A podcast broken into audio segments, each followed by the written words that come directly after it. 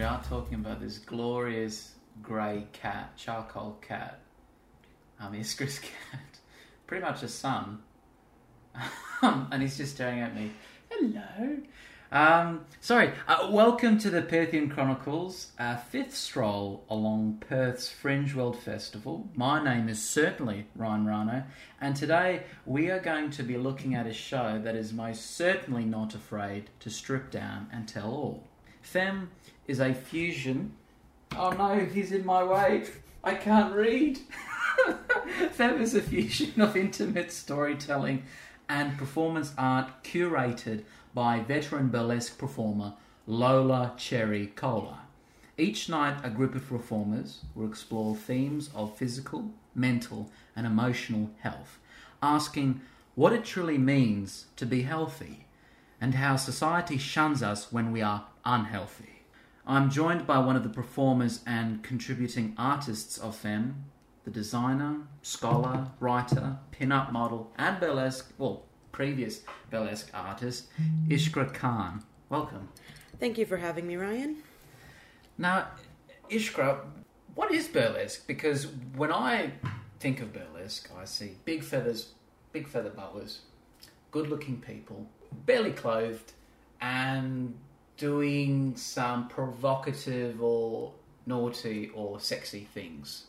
Burlesque has seen many, it's shapeshifted over the years. You are right in parts, and I wouldn't say you're wrong in others. Um, historically, even the word burlesque apparently comes from the Italian word burlare, which means to turn on its head. So back in the day when it started, it was a way for people to, I guess, um, subvert normality. Uh, back when it started, uh, ages ago, century, maybe a century ago, my burlesque history is very rough at the moment. Um, they would be houses where women would, at, in that time standard, wear really small dresses or skirts that would panel skirts that would shift up and down and they'd show an ankle or a leg, sometimes the full bottom, depending on what part of like the history you want to look at. And at that idea, at that time, it was. Uh, to shun the very Christian values of modesty and shame, and um, I would like to pretend and think I know a lot more about that history than I do. I like I said, I'm very very rough with my history at the moment. It's been a while since I've picked up a burlesque history book, so I apologize if I get the dates wrong. But um, from my knowledge in Western burlesque back then, it was predominantly run by men, and it afforded opportunities for women who may have been on the fringes of society at the time, either because they were widowed or unwed mothers, to, to make a living. Um, I will not go so far as to say it was definitely feminist, but the current form, like format of burlesque, has definitely taken on the feminist flavor. Um, and even within that resurgence, we are again seeing like a different kind of feminism take over burlesque. Um, I see a lot more diversity, a lot more inclusivity of uh, of women of all backgrounds, races, shape, um, ability. So when you say, you know, it's about people, sexy people doing sexy things, definitely. I guess what it's what's changed over time is who decides what sexy is, um, what we ca- categorize as sexy, and what those sexy things are. So, you know, a lot of people think, you know, it's all feather fan dances, giant martini glasses, elaborate costumes. Yes, that's definitely a part of it, but it's not the entirety. It's more like um, saying it's like a side dish on this giant buffet that is burlesque. So um, these days you've got a lot more variety with burlesque. You've got your carnival style burlesque where people do things like sword swallowing. Um, you've got burlesque performers who are using traditional dance forms like tap, charleston, more classic. And then you've got performers that just literally live up to what burlare, the whole context of turning things upside down on its head. Um, performers that do a lot of gender defying work, people who, um, I don't know, stick it to the man. I've seen lots of interesting burlesque come out of America that has to do with their current presidency. Burlesque has become political, it has become a political space.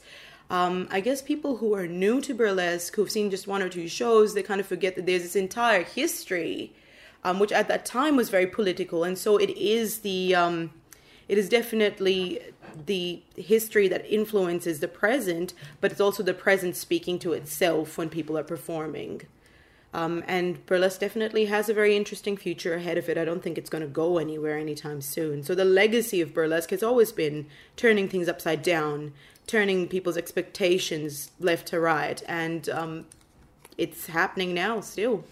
That's what I, I, I did not know come from that Italian word to turn things. Well, that's apparently one of the, the that's where one of the ideas comes from. Um, I read it in one of the books. I think the book I read that was um, Dirty Pretty Things, I want to call it.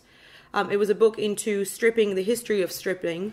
Um, another funny thing, an interesting fact. I think the word for performers back then was ecdysiast.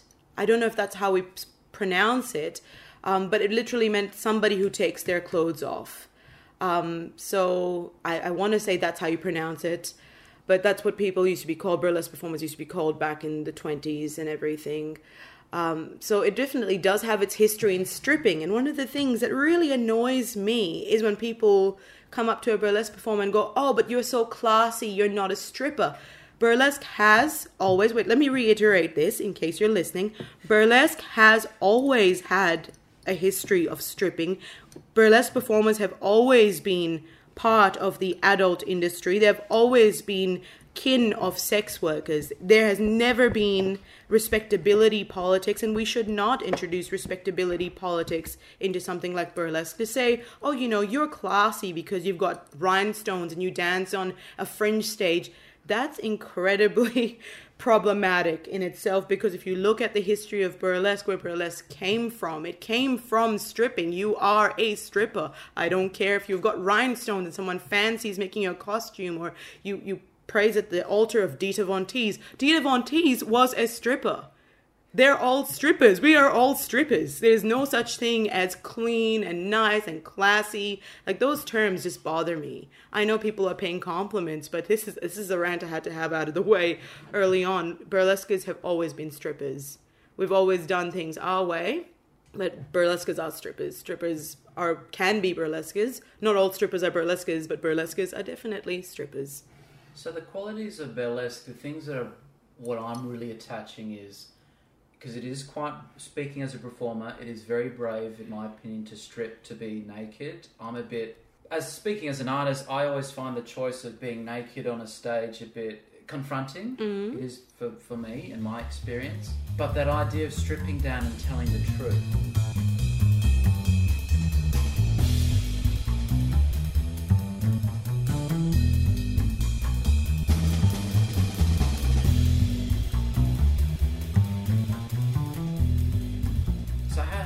Get involved with burlesque? Gosh, this is going on like 11 years ago. So, just to clarify, I no longer perform um, as a burlesque performer in Perth. I have many reasons for that. I don't really want to go into them at this point in time. Um, but when I was maybe 19 years old, I had the good fortune of watching performers from the newly formed Sugar Blue Burlesque troupe at the bakery. And I think the performer I watched at the time was this beautiful woman called Adora Derriere. That was her burlesque name. And she was doing this amazing routine that just took me, like, well, I want to say took me back, but I was never there. But it just evoked this beauty and opulence of times bygone. And I was already at that point into vintage and old things, but I'd never gone to a burlesque show before. And I was like, you know, I'd really like to do that. I'd really like to be able to learn to dance and have this audience captive. I just really loved the way the audience was looking at her with awe and admiration, and there was pin drop silence. Like, you know, you think that someone's taking off their clothes, you should be making all this, but these people were just mesmerized by how beautifully she was performing. And I'm like, I want that grace and that beauty and the people staring at me. I'd really like people to stare at me. Um, so I basically did some research. I read a lot of books. Um, at the time, YouTube was a new thing, and um, I looked up videos. There wasn't really much on there. I've ordered a couple of tapes, and there was at the time there were these. Um, I think I forgot. I think Mad Max or Mara Films was doing background like videos. Um, from their archives, and there was one called Varietease, and it was an old sketch comedy variety show from America that featured Bettie Page who was um, a famous fetish model. And so I ordered that tape from online and I watched it and I saw that there were all these performers. There were comedians and there were singers. And then there were these girls who were just telling these little stories and skits. And at the end of it, they got naked. And I'm like, oh, I really enjoy the storytelling part. I guess the next step is just to get naked. Um, and somehow, like being 19 and you know, you, you're kind of very self conscious. I'm like, I don't know if I can do that because the girls in those videos were very slim and slender and pale and beautiful anglocentrically. And being like a, a rather curvy, you know, a brown woman, I'm like, I don't know if I can do that. I don't know if there's a place for me. But then meeting other performers along the way, I, you know, I just flick them um, an email as you would back then and be like, hey, I'd love to grab a cup of coffee and I'd love to talk to you about burlesque.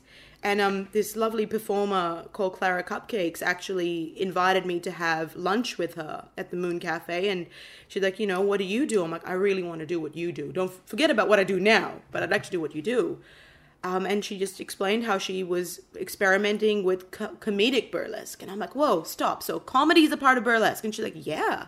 There's a lot of comedy in burlesque. It's really funny. You don't have to be sexy if you want to do burlesque. Maybe you have a funny way of taking your clothes off. Maybe the punchline is not the nudity, but how you got to the nudity.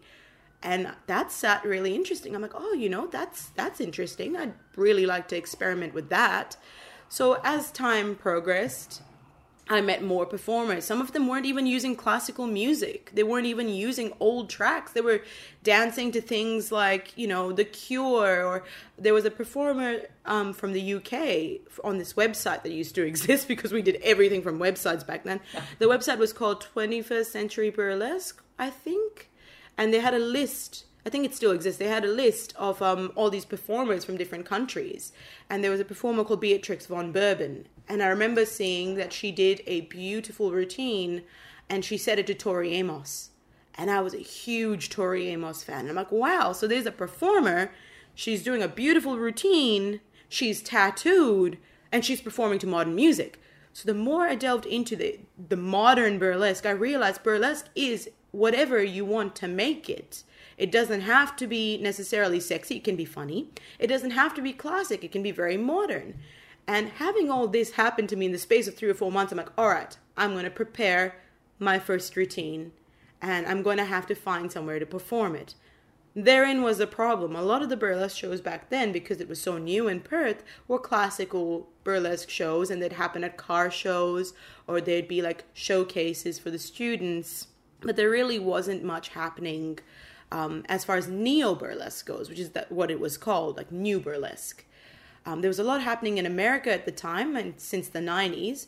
And I was like, you know, Velvet Hammer, there was a lot of different shows happening. Chaz Royal was running shows.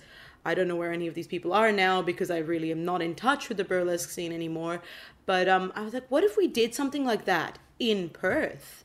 So my partner at the time was a drummer in um, a really well known rockabilly band and I threw the idea at him. It's like, hey, you know, what if we could put on a variety show and your band could play and I could get a couple of girls who do, you know, neo burlesque. And we have friends who run, you know, little businesses. Like some of them make fascinators and some of them make corsets. And what if we brought all these people who are in different social groups, but bring them together at this one event they can meet each other, they can sell their wares, they can share the love of vintage and pin-up, music and burlesque. It would be a great idea. And um, he looked at me and he's like, How are we going to pull this? How are we going to do this? And I'm like, I don't know. I guess you just got to give it a shot. So we gave it a shot, and funnily enough, that one show turned into four different shows within a year before we kind of like hung up the tassels for that one. Um, and it was called Varietease after the original Varietease shows. And we'd have people just approach us on our MySpace. This is how old this is. And they'd be like, hey, we are a punk band from Perth and we'd love to be at this thing because we noticed you haven't got a punk band. Yeah, come along, you can be the opener. Or there was this band um, that was like a psychobilly band and they were called the blazing entrails and uh, they were like you know we're experimenting with this thing. It's psychobilly. Can we be on the and we were like yeah sure you can come along. Uh, we were joined by bands like our bats um, minute 36 there were a lot of bands that just messaged us be like hey we like this. You have got your performers you've got your performance art you've got your poetry. We'd love to be part of this and so that one tiny show turned into a series, as I said, of like six shows that we did that year, and they had different themes and different names. My favorite was one we did on Valentine's Day called Fuck Forever. Um, and that was my favorite show because I got to meet this lovely lady who had just moved from Melbourne. Um, and she goes by the name of Vivian Marlowe. And we struck this amazing friendship. And um, to this day, like I I can't thank my stars enough for meeting her through this this whole varieties racket. Um, and she said that she wanted to try burlesque and I'm sorry, it's not very like, you know, it's not very neo. I still do traditional burlesque, but her traditional burlesque was so dark and morbid. So she'd, you know, do her 1920s Charleston stuff, but it would be set to this really dark song. Mm. And I'm like, now this is classic but it's dark and morbid and not ha- this is so then i realized there's even more forms of burlesque than i can even imagine. Like the, for as many performers there's that many forms of burlesque. And then from there we collaborated with other people what twisted vaudeville circus. Um, i met other performers like the lovely duchess silk. She would do geekabilly performances where she'd you know dress up as a zombie or run things on horror movies. There was a lady called Roxy Monoxide who do stuff that was really more performance gorelesque, she called it, covered in blood. Um, I once did a performance that was about honor killing, and I didn't know what to like make of it. I'm like, it was like basically about how, yeah, it's great that I can do this here, but women in other countries get put to death for a lot less and to acknowledge that privilege that you have the privilege of being in a safe space to perform, but you can't do this at home. Um, and I remember a reviewer came and um, they reviewed the show and they referred to what I did as burkalesque because I strip out of a burqa. And I'm like, okay, so this has become something even weirder. Um, and calling it burlesque, like I don't know whether I'd still call it that, but it was interesting that you'd think the word burqa and burlesque coming together is the most unlikely pairing.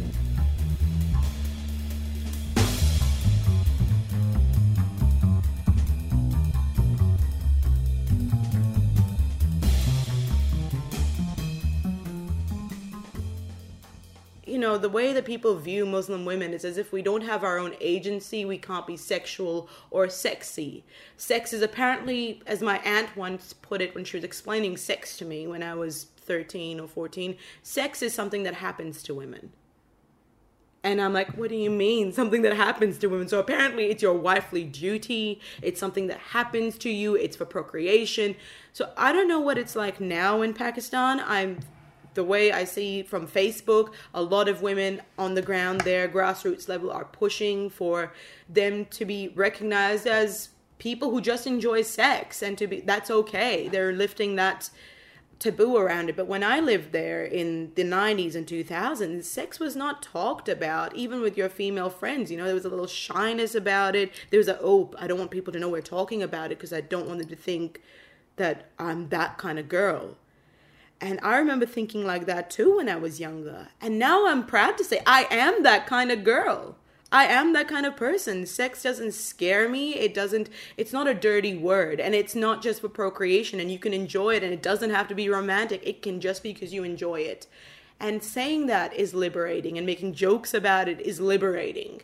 Um, and it's funny because my mom, I told her I was doing a comedy spot. And she's like, oh, I didn't know you were funny.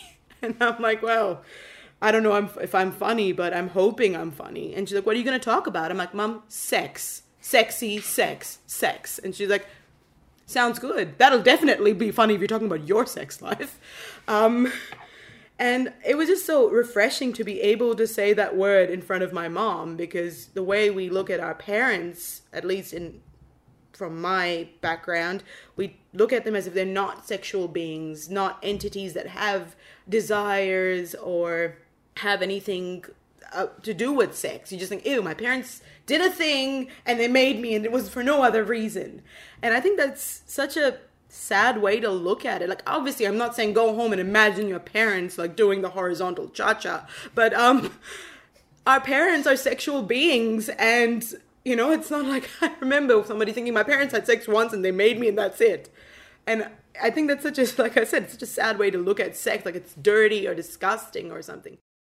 And so most of my comedy, because now I'm making my comedy debut at Femme, is around talking about my sex life as firstly a bisexual woman who has dated both men and women while navigating this whole faith being Muslim thing while navigating an immigrant identity because I moved here to Australia when I was 16. So that explains the weird accent, guys, in case you're wondering why I don't sound Australian.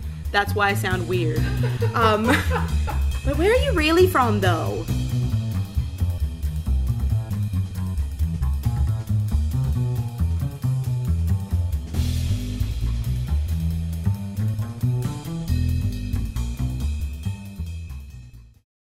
Pakistan has a rich history of like performance, performance art. Burlesque was a part of it, um, and they've got a huge music scene, and they've got a really good rap scene and hip hop scene. Like people just assume that we don't do arts and culture the way the West do, does it. That's true. We do it our own way, but it's definitely existent. Um, I guess that's why I'm really active on social media is to go, hey, we have that too. You know, people of color can be part of these what are considered Eurocentric things. Like burlesque is not just for white bodies on a, a stage; it's for everybody. Um, comedy is just not a male thing. How many times have you heard women are just not inherently funny? Ah, for God's sake, like you know, it, we've got to have a sense of humor if we put up with all the things that we put up with. Um, for every art form, the boundaries of gender are just ridiculous. Gender should not be a hindrance. Gender shouldn't be a thing. First, of all, I believe in the fluidity of gender. This whole binary thing needs to go first and foremost. Now I'm rambling, um, but burlesque is the same. There should not be boundaries to any performance art on the basis of race or size or ability. Even with like, there are performers that are out there who perform, um, and they do entire burlesque performances in wheelchairs and they do entire performances based around I, I, can't remember her name now but there's a performer who basically does an amazing floor routine and then moves onto her chair and then spins. I'm going to post her link onto my instagram. I'm so sorry i should have probably written it down. But there's no boundary to performance art. The boundaries are created by people who go well burlesque has to be sexy. And then sexy falls into what does society think is sexy? Mm society has a very narrow idea of what beautiful and what sexy is and i'm so glad and so proud to see that women are taking that back. That they're like i don't want the bloody skinny tea. You can keep your fucking detox to yourself. Mm. you can keep your your um, ideas about beauty to yourself. I don't want that. I want to do what i want to do. Mm. um, it's great to see people subverting gender norms. It's so great to see that there are performers out there there are drag queens and there are drag kings putting limits on performances based on what the idea of sexy is that's just it's not a part of burlesque anymore. I, I would love to see a lot more bodies on that stage performing um, that aren't necessarily in that Dita Von Teese category the pale slim skinny white dark hair blue eyed. I'd like to see more variety in Perth, and it is going that way. We are going that way, Ryan. Hopefully, in in five years' time, we'll see even more variety in performers. When I started, there was maybe two performers of color, not including myself. Um, and now we have so many wonderful, wonderful performers of color. At, it's just heartwarming to see that. Um, I go to their shows every chance I get because it's nice to see myself represented on that stage. And I guess that's why we are doing something like FEMME because it's about mental health, it's about your physical and sexual health, but it's about conversation so that women don't feel like they're the only one, like people. Why you just use the term women? I'm contradicting myself. So that people don't feel alone in what they're experiencing. Um, we have this weird stigma attached to, for example, STIs. It's really quite, it's concerning because the when people stigmatize something, people other people won't go and get help. So say STI checks. I work in a tattoo shop. and we have these forms where you have to fill out and you have to let us know if you have an STI or have had. It's just part of the protocol that the health department has for us in that standard form. And the number of times I have people sit there and laugh and be like, I'm not disgusting. I'm not gross. Oh, ew, no, I don't have that. And I'm like, it's no different mm. than getting a rash or it has to do with your sex life, sure, but that is assuming that sex is dirty and it's a punishment you getting an STI when in actual fact people who are in long-term relationships can have STIs or have contracted them it's not that hard to to get um to contract an STI and there shouldn't be stigma around it it should be a situation of like you know I'm going to go get a check and then I'm going to go to the doctor and if there is like a treatment I'm going to go through that and I should be able to tell people how I feel about that whether that's a case of you know I feel a little embarrassed. That's okay.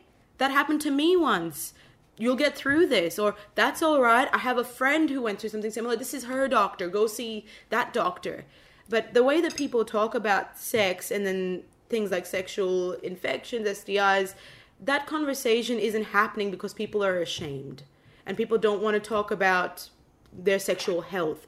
Uh, there are lots of groups on Facebook now where people can anonymously post, hey, you know, I had my period. There was this giant clot. Sorry, Ryan. Actually, I'm not sorry, Ryan. I had this giant clot. I don't know what's happening. Is this normal? And women go like, "Yeah, babe. Here's a picture what was in my underwear this morning." And it's like, and then Facebook removes it, and it's just that censorship around women's bodies or like oh, bodies not women's bodies. I'm i'm learning every day that just you because you have a vagina doesn't mean you are a woman. Vaginas do not tie into gender so please excuse me if i make that conflation. I'm unlearning unhelpful social things. Um, but health is important. Being able to have constructive dis- discussions about health is important, whether that's mental or physical health. And sexual health, as part of physical health, should be something people can talk about. Uh, burlesque addresses it, comedy addresses it sometimes in unhelpful ways when people make jokes about, oh, yeah, something about catching AIDS. And it's just, comedy needs to change a little. We need to stop with the jokes about STIs. It's not funny. It's really not funny. Mm. You wouldn't joke about cancer. You wouldn't joke about someone dying of a particular. Can we stop with the AIDS jokes and all? It's not funny. Instead, it would be nice to have safe spaces in performance art where we can talk to people about our experiences and go, you're not alone in this and you're not dirty and you're not filthy for having this. And sometimes it just happens, you know? Just like you catch a cold. You're not going to tell them, oh, you're filthy. That's why you caught a cold because you're filthy. You hang out with people on the bus. That's why you got that cold. You're filthy. You, that's just so judgy. Like, can we stop judging people about their health?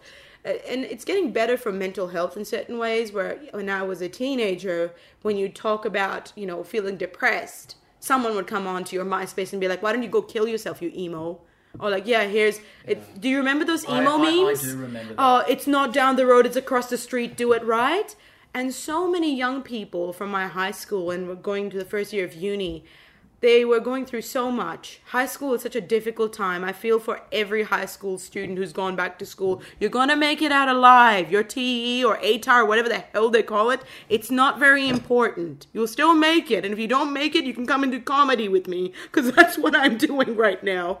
Um, but it was such a difficult time and people would be putting these things out like i need help and people would tell them to shut up stop being an emo stop being garbage or you have nothing to be sad about.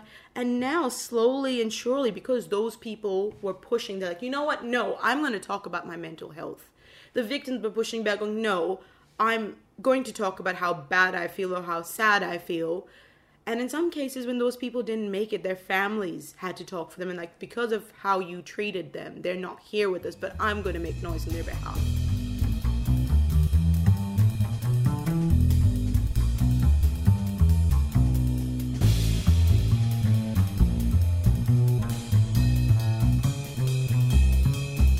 That's why I'm quite proud of being a Perth artist because there, there are shows coming up like um, Charlotte Otton's Let Me Finish um, her her one woman show Femina, that mm. wonderful cabaret.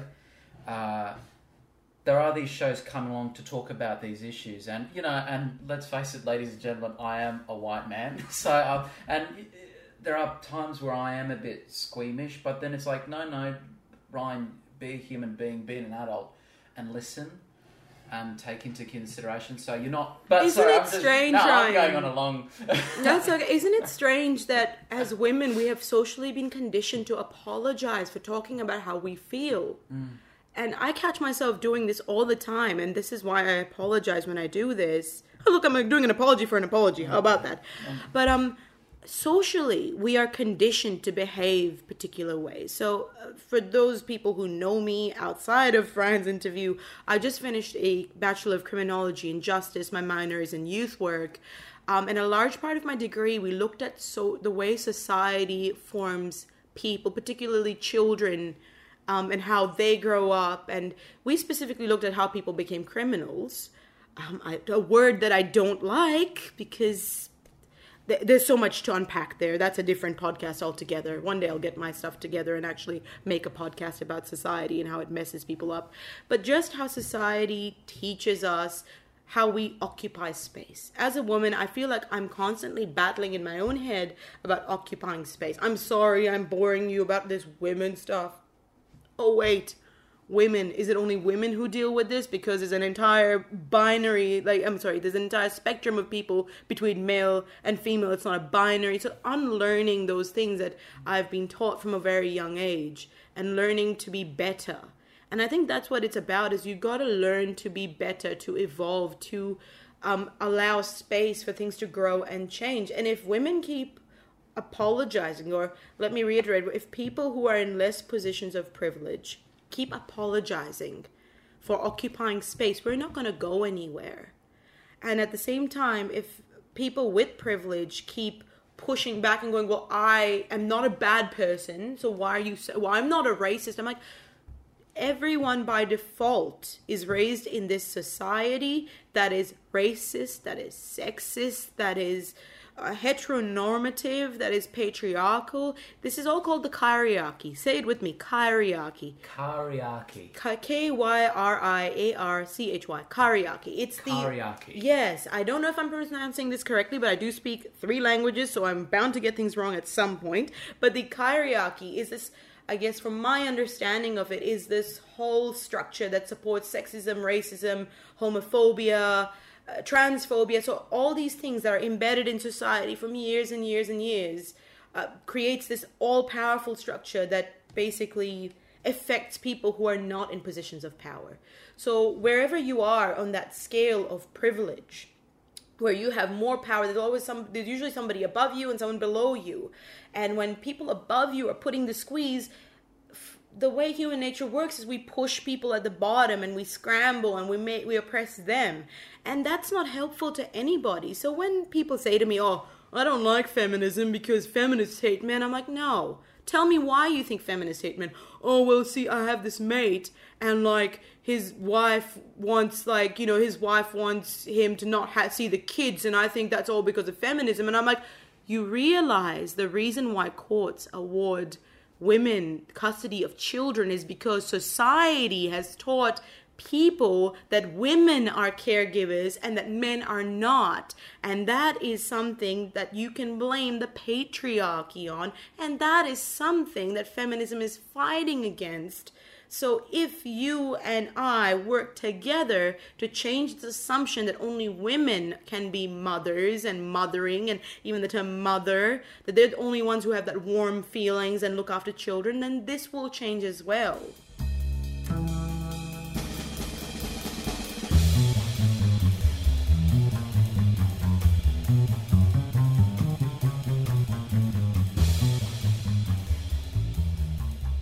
I have met far too many people in the vintage and pinup scene who get their jollies by making other people feel bad about themselves. By going around and going, oh, you know, I look like this, therefore I'm better than everybody else. And that bothers me. I know in a way, vintage, pinup, burlesque, it seems like a superficial thing. But it becomes that when we make it that. If we supported each other in what we want to do as our passion, as our hobby in the arts, it would be so much better if we didn't have tall poppy syndrome and, you know, say, oh, that person's just not. They, I don't want them to succeed because that means I won't succeed. And there's a lot of that in Perth, unfortunately, at the moment. I understand it's because we have a very small, fledgling art industry. It's getting bigger, but you don't get anywhere by shit talking other people in the arts Just let people be themselves and support them. To support them as long as they're not impinging on someone else's rights. And that comes from having good parents who kind of support you and go, you know, it doesn't matter if you don't get like an A grade, you're still a good human being. There's more to you than your grades. Um, the first time I heard somebody say that to me was in year 11. It wasn't my parents. I was in year 11 at Shenton College. And I had a political and legal studies teacher by the name of Mr. Hill. And I remember I didn't get an A in this assignment, and it was the assignment that was going to make or break my grade for that year. I got a B, and I just lost it. I got my paper, and I started crying in this way that I only call ugly crying, where there's snot running down my nose. I was a goth back then, so all this eyeliner, I looked like a member of Kiss. And he's like, What's wrong? I'm like, I got a B. He's like, By one mark. Like, your referencing was off, but it's a good grade. I'm like, No, it's a terrible, I'm a terrible human being. That's literally what came out of my mouth, Ryan. I'm a terrible human being.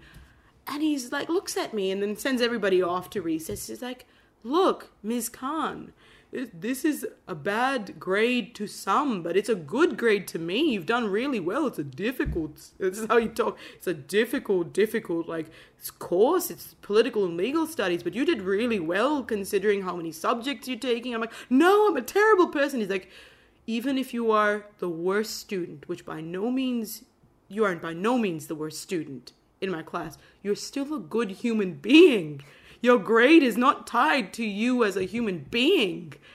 And he just couldn't get it past him. Like, he just couldn't think that someone would tie so much value of their being as a human to a grade. And when I think about this now, it's like that hasn't left me. In so many ways, as a society, we've become a cult of busy you know the terms like girl boss and side hustle. And mm. we are always busy. And it's almost as if we at least with women i feel that they feel they're not valuable if they aren't busy all the time. Have you ever thought that? Oh yeah when you say how are you going? Oh you know i've had meetings and i'm a side hustle. I'm doing this and this and this and we congratulate people. Oh that sounds so wonderful. Oh god i wish i was like you to me, I'm like, God, that sounds like hell. I'm glad you're happy. Are you happy? Mm-hmm. And no one ever asks these people, Are you happy? Are you happy working yourself to death? Do you have to? Or is it just because you feel like you have to prove you're busy to be valued? And Lola talks about this. Well, she did talk about this in her um, Fringe show. Um, Lola Cherry Cola's Fringe show from last year, or was it the year before? God, I've gone to so many fringes. And she talked about how she was working three jobs and doing all these shows and it was because she felt like she had to be busy all the time and in the end it made her so unwell physically and mentally. And i was sitting there watching her pour her heart out and i was like i was there. I was there when she was doing this and i never asked her how are you going? Why are you doing this? Do you need help? And i was just there and i didn't as a friend i didn't you know do that duty that friends should do and it really changed my whole outlook on things. So now when I see people and I go, How are you going? And they rattle off this list of all the accomplishments, I'm like, That's great. How are you doing mentally? Mm. Can I help you with any of these things? Or just giving them that opportunity to talk about if they're unwell while this is happening. Sometimes it's a, you know, look at all the wonderful things I've done, and that's great. But sometimes people like me people like Lola, we take on things that so that we can feel like we're valued, that we have value, we have things to give. And that's when you go in and go, I love you even if you spend all day in pajamas eating tacos. And the tacos go on your pajamas and you watch lots of Brooklyn Nine-Nine. I, I'll still love you. Because that's something that Jamie tells me every day. I have days where I just having like borderline personality disorder, I'm going to talk about this now because it's important. Some days I feel like uh, I don't want to get out of bed. I don't want to do anything. I don't want to go to a meeting. I barely made it to this meeting. Um, and I just sit there and I stare at a wall and I don't get out of. I mean, I've got very pretty pajamas, um, but I don't get out of them. And I, when he comes, it's that 30 minutes before Jamie gets home, and I'm like, shit, I've done nothing. I've done nothing. He's gonna uh, catastrophize. And he comes in and I'm like, you look really nice today. I like your pajamas. And I'm like, thank you. I didn't do anything. And he's like, that's good. And then he continues on. And I'm always so worried that he's to tell me off for not doing a million things, but he's never judged me. And one day I'm like, you know, why do you say that? I did nothing today. And he's like, it doesn't matter if you do nothing for the next 10 years. I'll still love you because I love you. And we need to tell people that they don't need to achieve things to be lovable. You're worthy of love right now. You know, in whatever form you are. You don't need to go do a play. You don't need to do a show in Fringe. Uh, you, you don't need to do things and do amazing things to be valid. My entertainment, um, I guess, career. I don't even know if you can call it a career because it's on again, off again, on again, off again. It's like the one relationship that's on again, off again for me. Um, it started when I was five, I think, and my parents would parade me out in front of their friends that have these lavish dinner parties, and then they parade me out and be like, you know, sing them that song, you know, in three languages. And I'd do that, and people would tell me they loved me and they'd clap for me. And as I got older, I came to expect that, that if I do things, people will clap for me. I refer to this phenomena as the five year old tap dancing monkey because the little song I had, I was tap dancing and doing monkey things. And that little person, that little five year old tap dancing monkey, has been part of my life, my performance life this whole time, where I feel like I consistently need to deliver things and and do shows and put poetry out and do burlesque and do this and that and it's no longer for me anymore and it starts making me sick.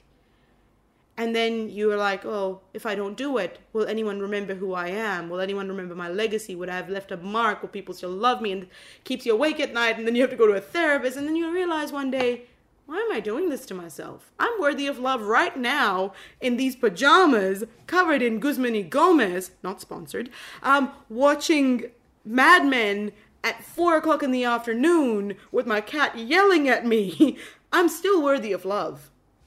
And I guess if you're listening to this and you feel like, oh, you know, I should do burlesque because maybe it'll it'll make me love myself more. Love, self-love does not come from shakes or potions or an Instagram or a mantra or doing burlesque or dressing a particular way.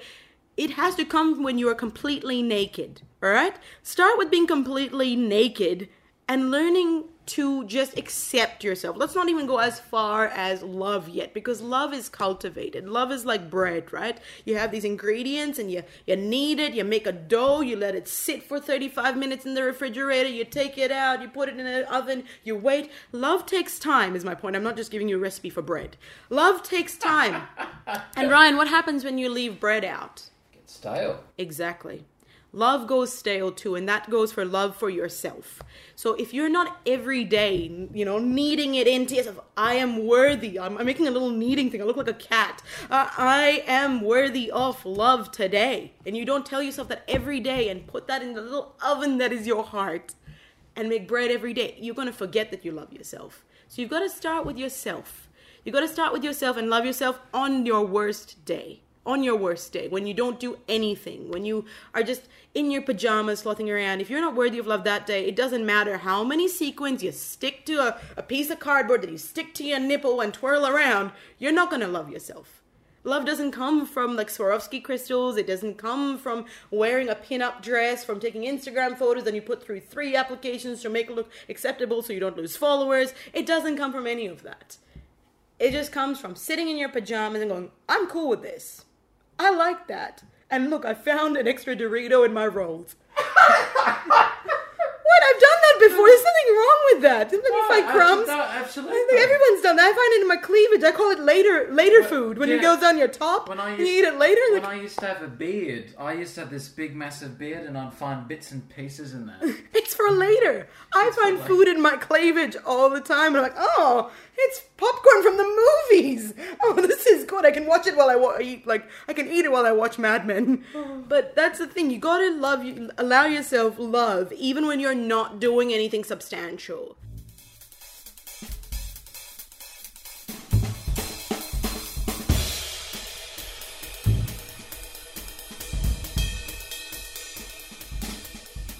It's really easy from the comfort of your suburban home to tell people that they can't make art. It's really easy. Not if it was so easy, everybody would be doing it. I have no love for those people. Everyone who's trying to make art is in the same boat. It's a difficult thing to put yourself out there.